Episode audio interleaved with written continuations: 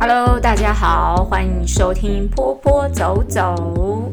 哎，今天呢，要来跟大家聊一个我最近发现的，就是一些呃台湾的状况。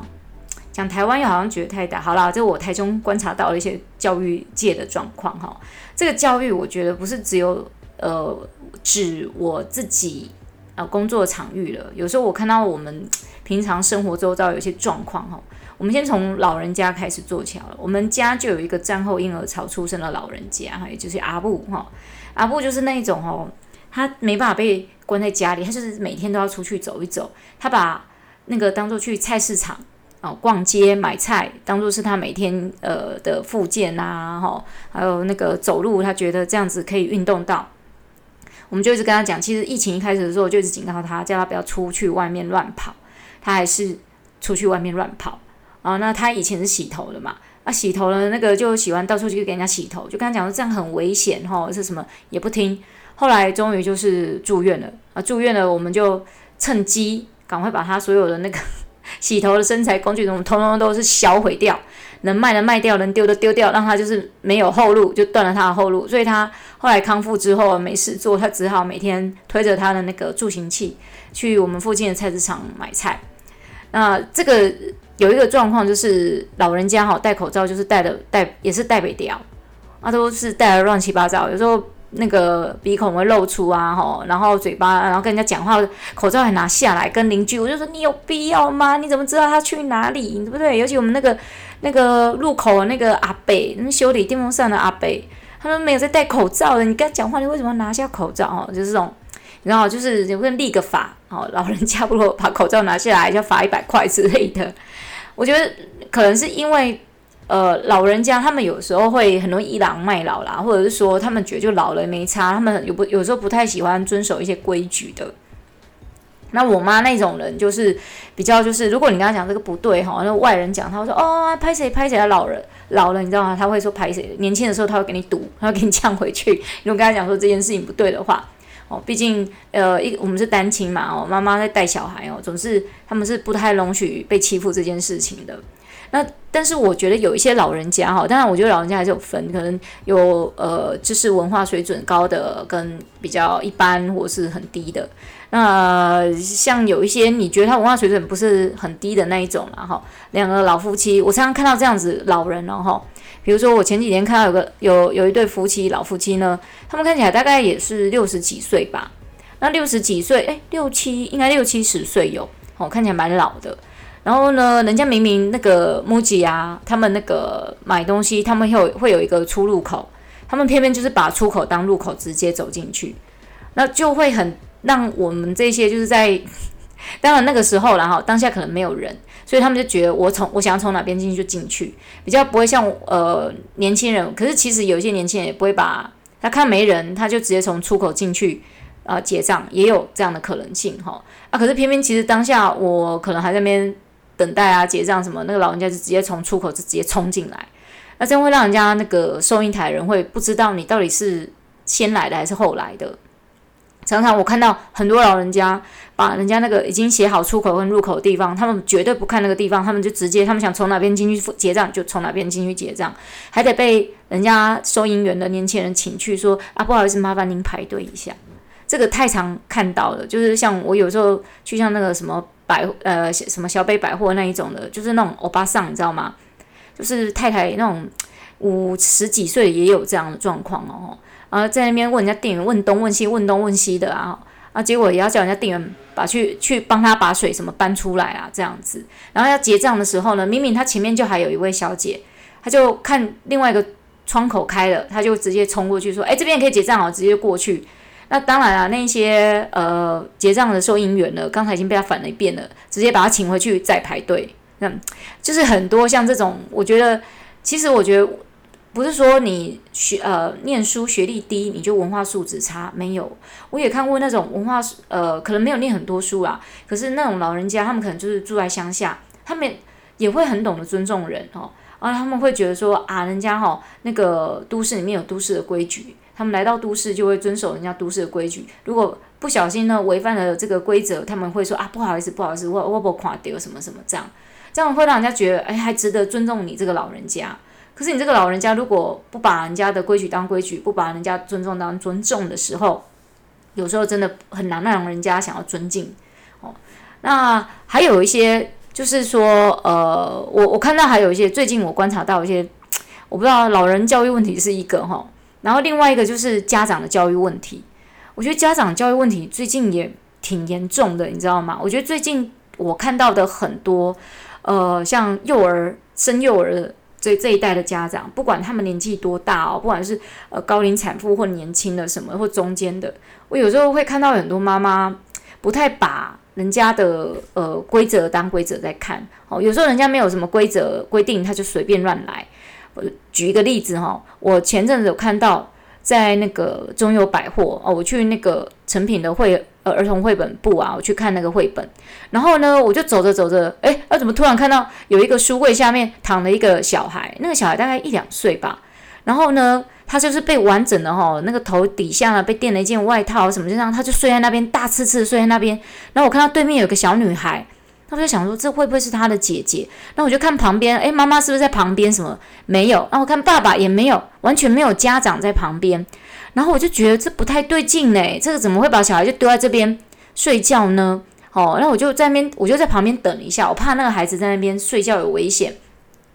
然后我就在旁边假装看书啊什么，顺便看一下他爸爸妈妈有没有在旁边，有没有要过来的哈。有时候妈妈可能临时可能去上个厕所，真的没办法哈。这个有时候稍微，可是我觉得你应该跟人家书店店员讲一下。那所以这个时候呢，我就看诚品的书店店员就过来就问。呃，他对面那个小女孩就问说：“这是你弟弟吗？”，那小女孩说：“对。”啊，你妈妈呢？小女孩说：“我不知道。”小女孩就继续看她故事书。哎，你把人家成品那个当做什么？那个呃，寄寄小孩的地方吗？把小孩就丢在那里。而且我想说，如果妈妈是不是去上厕所？有时候紧急嘛，哈。啊，我这边等很久，等了大概我在那边附近哦，晃来晃去，晃了二十几分钟。然后那个诚品的店员啊，也在那边多次过来关心，因为他怕孩子在那边睡着，没有人顾，结果呢就被人家抱走。诶，这很有纪律，这妈妈完全不会怕小孩被抱走呢。尤其在现在这个呃掳人勒索这么这么频繁的一个世代里面，他竟然可以那么放心把孩子丢在地上睡觉，他人就走了。我我曾经看过有类似像这样的家长啊，就是嗯，比如说孩子已经吐了。然后他又再继续喂孩子吃东西，我们就跟他说，可能等一下好了，他他吐了这样子哦，再继续喂他，等一下又会吐。果真没多没多久，那孩子吃进去的又吐出来，我就觉得现在的家长可能对孩子的有一些呃安全管理感觉不是不知道是不是比较不是那么了解，还是比较不是那么懂。我觉得像在美国，如果你这样把孩子丢在地上这样睡觉，那个警察马上就来了，而且呢，你这个家长马上就被问罪。哦，你直接就要上法庭了，然后人家就会觉得说，我觉得法那个美国的这种儿童福利法，其实它有时候严格起来的时候真的很严格，执行率很高呢，也很强。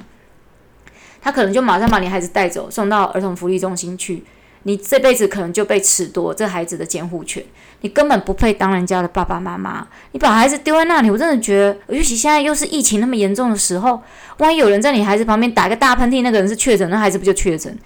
哦啊，这而且最近还有那么多孩子，就是因为确诊有一些不好的后遗症，我真的觉得太夸张了。即使没有疫情的状况之下，都不应该把孩子直接丢在人家的书店的地上睡觉，这太丢脸了。哦，这应该不是说丢脸，我觉得这是太夸张了。怎么会有这样子这样的家长？我觉得是有，只是我自己遇到的时候，我都会觉得怎么那么夸张。那另外呢，呃。我们从家长，我们看从老人讲到家长，我们再讲小孩，你就会觉得这整个社会结构 已经在毁坏当中。我我必须要说，网红呢对孩子的影响其实很大，尤其像现代的孩子，现在孩子呢，家长就是这样啊、哦，嗯，因为孩子会吵会闹，所以从小就养成了一个吃饭看手机的习惯。所以这些孩子，你想像现在小学四年级的孩子，在十十一岁的，他们其实出生年代就是智慧型手机出来的时候了，哦，然后他们可能五六岁的时候就已经 iPad、哦、iPhone 都已经不知道发展到什么时候，所以他们是配着手机长大的。也就因为这样呢，孩子呢可以肆无忌惮的在网络上看很多的影片，有时候家长没有注意到，孩子可能已经在看别的影片。那像呃最近有一个。九天玄女阿汉剖影片的九天玄女非常的红，呃，红到就是我上课都有小朋友会给我在那边降落降落八百公尺、五百公尺、三百公尺降落，我就跟他说，我大概在距离一百公尺我就降落在你身边了。我的天哪，这个也影响太大了吧？我跟那孩子说。如果你再降落的话，我会帮你降落到。我跟你讲，来，你现在开始降落。你现在从教室门口走出去，往下走两层，然后回到你们的教室，你自己降落在那里。有没有搞错？上课还给我在那边降落，他们那个中毒太深，因为因这个自媒体跟媒体呃新闻媒体报道的关系，所以孩子就是一整天都被这个降落降落九天玄女在洗脑，所以他们的脑袋里就只有那个。就是他在上课之前，诶，我们是下午上课，诶，他可以下午上课在那边跟同学聊天，那边聊降落，一个降落，两个降落，三个降落，四个降落，每一个人都在给我那边降落，结果全班都在那边降落，降落，五百歌词，两百歌词，我真的觉得九天玄女与小学生的距离真的是没有距离，没有公尺距离了。如果有阿翰 PO 影片的。呃，听众朋友呢，呃，观观呃，观众朋友，或者是呃，有人认识阿翰 PO 影片的，能不能跟他说一下？就是呃，有时候啊，可以，那，有没有可能拍个影片啊？也是可以好笑一点，没有关系。你可以把我们这个例子拿去演，好，呃，麻烦有时候也跟孩子就是宣传宣导一下，上课的时候不要请九天玄女来。降临这样子，我们这个上课呢就变成降临大会吼。有时候上课还是要注意听老师讲课啊，吼，不要在那边降临，一直要把九天玄女降下来。我要降下来，是你会比较会画吗？还是你画会变鬼画符？就是诶在变符啊，变成化成符水来喝的那一种。好，刚才从前面老人哦、阿姨哦、欧巴桑到家长，然后到小孩，你会发现这整个社会已经那个那种。道德思想文化已经有点开始就是破碎了，没有那么多的那种感觉，没有那种所谓的道德感。我记得有有那么几年，台湾感觉台湾人感觉非常的呃呃，感觉有文化、守规矩，然后呢，上下车公车会懂得就是让，因为那个时候刚开始宣导上下车要懂得就是呃谦让哈，让下来的人先下来。来要进去的人稍等一下。可是我最近发现已经没有这种事了，老人家也不会这样子，然后中年人也不会这样子，年轻人也不会这样。你看我们的下一代，他是在看着我们，看着我们这个时代在做事情，他们会看着我们长大的。如果他都看着你，呃，把出口当做入口，他就会觉得说，那我干嘛要排队？好，那如果他看着你总是赶在别人面前要抢去结账，也没有那种排队的概念，没有顺序感，那孩子。他干嘛要懂得学习排队，懂得礼让，懂得在那边学习等待？他只要想做什么就做什么。然后呢，你把孩子丢在地板上，就是我觉得这个是疏忽教育。那以后孩子也可以把你随便，你老了，他也把你随便丢在一个地方，他想回来接你的时候就回来接你。再来呢，我也不知道我们的媒体对孩子的影响到底还可以再更多深了。我觉得已经非常的深了，媒体已经深入孩子的。呃，我说自媒体哦，深入孩子的那种生活圈太多了，他们会跟着这一些影片创作者一起长大。如果这些影片创作者他们提供都是比较正向的，那孩子就会比较偏向正向。那可是如果这些影片创作者他们的走向变偏了，那孩子们的思想是不是也会跟着变偏？小孩子就是这样哈、坏的都学得很快，好的就是木马学不起来，就是学得非常的慢。我也常常在想说，呃，我们大人哦，在我们孩子的面前在做示范的时候，我们好像已经没有像以前那样会觉得我要以身作则，而是觉得现在有很多的成年人都已经觉得我想怎么做就怎么做，我过得开心很重要。也是啊，我们人要活得像自己哈，自己要要开心。但是如果你把你的做自己，然后丢出来的痛苦建设在别人身上，你让自己开心，然后把悲伤都留在别人身上，我觉得这样好像不是应该我们成年人应该做给孩子们看的。如果说，呃，我们也像那个像我我自己啦哈，我在呃常常看到很多家长带孩子过马路，就是你知道吗？就是不看红绿灯的。那孩子他学会长大，就是我过马路都不要看红绿灯。有一天他被撞死的时候，就怪人家开车的人怎么可以撞死他自己的孩子？那也不想想，有可能就是因为你没有在孩子面前建立起良好的示范嘛。从小就让他学会闯红灯，呃，所以他长大也只会闯红绿灯。这个是一种因果的表现。呃，最近呢，也呃，大家都知道有一个新闻，就是呃，在美国，呃，有一个十八岁青少年，他拿持枪呃去扫射小学，造成了好几个孩子的死呃死亡跟轻重重伤。哦，看到这种新闻，我都觉得心里非常的难受，又很无能为力。哦，我有看到这个事后报道啊，诶，我第一次哦看到就是美国人就是自己孩子犯下那么大的错误的时候，还说他是一个好孩子。就是呃，他们有去访问他的祖父哦，跟他爸爸妈妈，但这个后续的报道还没有很清楚的出来，我也不好去做什么呃下什么结论。只是我觉得很好奇的是，他的祖父说他是一个很安静的孩子，非常安静的孩子。他的父亲说他是一个呃好的孩子，他他不会去做这种事，可是偏偏他就做了。我觉得最可惜，这整个案件最可惜的地方就是。呃，那个呃，这个十八岁青少年被呃当下就被击毙了，没有机会让人家知道为什么会发生这件事情。这个整件事情或许跟整个社会，呃，电影啦、自媒体啊、什么枪支泛滥都有关系。大人真的在做，孩子真的在看。只是我今天很很感觉到难过是，是这个年轻的孩子他又去伤害更年轻的孩子，这是一个什么变态的社会啊！怎么会是像这种情形？其实有时候我在想，如果真的像电影情节那样哦，你可以进去这一个死者的脑部，去知道他为什么要去伤害别人。或许我们可以去做更好的防范，但是再好的防范都无法去阻止得了真正有人呃已经心里已经住了一个魔鬼了，心里都黑掉了。那那种不知道怎么防范，所以我们要开始从自己做起。好吗？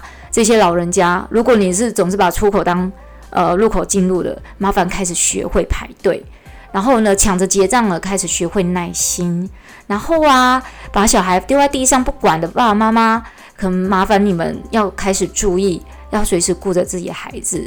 然后这些做自媒体的创作者呢，有时候你们负担的社会责任其实很重大。诶，蜘蛛人电影里面讲过的嘛，哈。Great power comes great responsibility。你的能量越，你的能力越大，你负担的责任就越多。所以，当你们在呃自媒体在做这些创作的时候，有时候你们也负担了这些社会责任在。当然，我觉得这个九九天玄女非常的好笑，他们不会造成孩子什么邪恶的想法，但就是会影响他们他们自己对于世界上事情的一些看法。哦，可能就会把这种东西。当做就是一种很正当的事情，不断的在开玩笑，有可能就会变成是一种呃课堂上面的一种玩笑文化了。好，不管如何，呃，大家如果看到的呃有什么很很有趣的，像这种呃社会小故事呢，也欢迎你们在呃我们的 IG 上面跟我们的分享。好，今天分享就到这边喽，感谢大家，拜啦。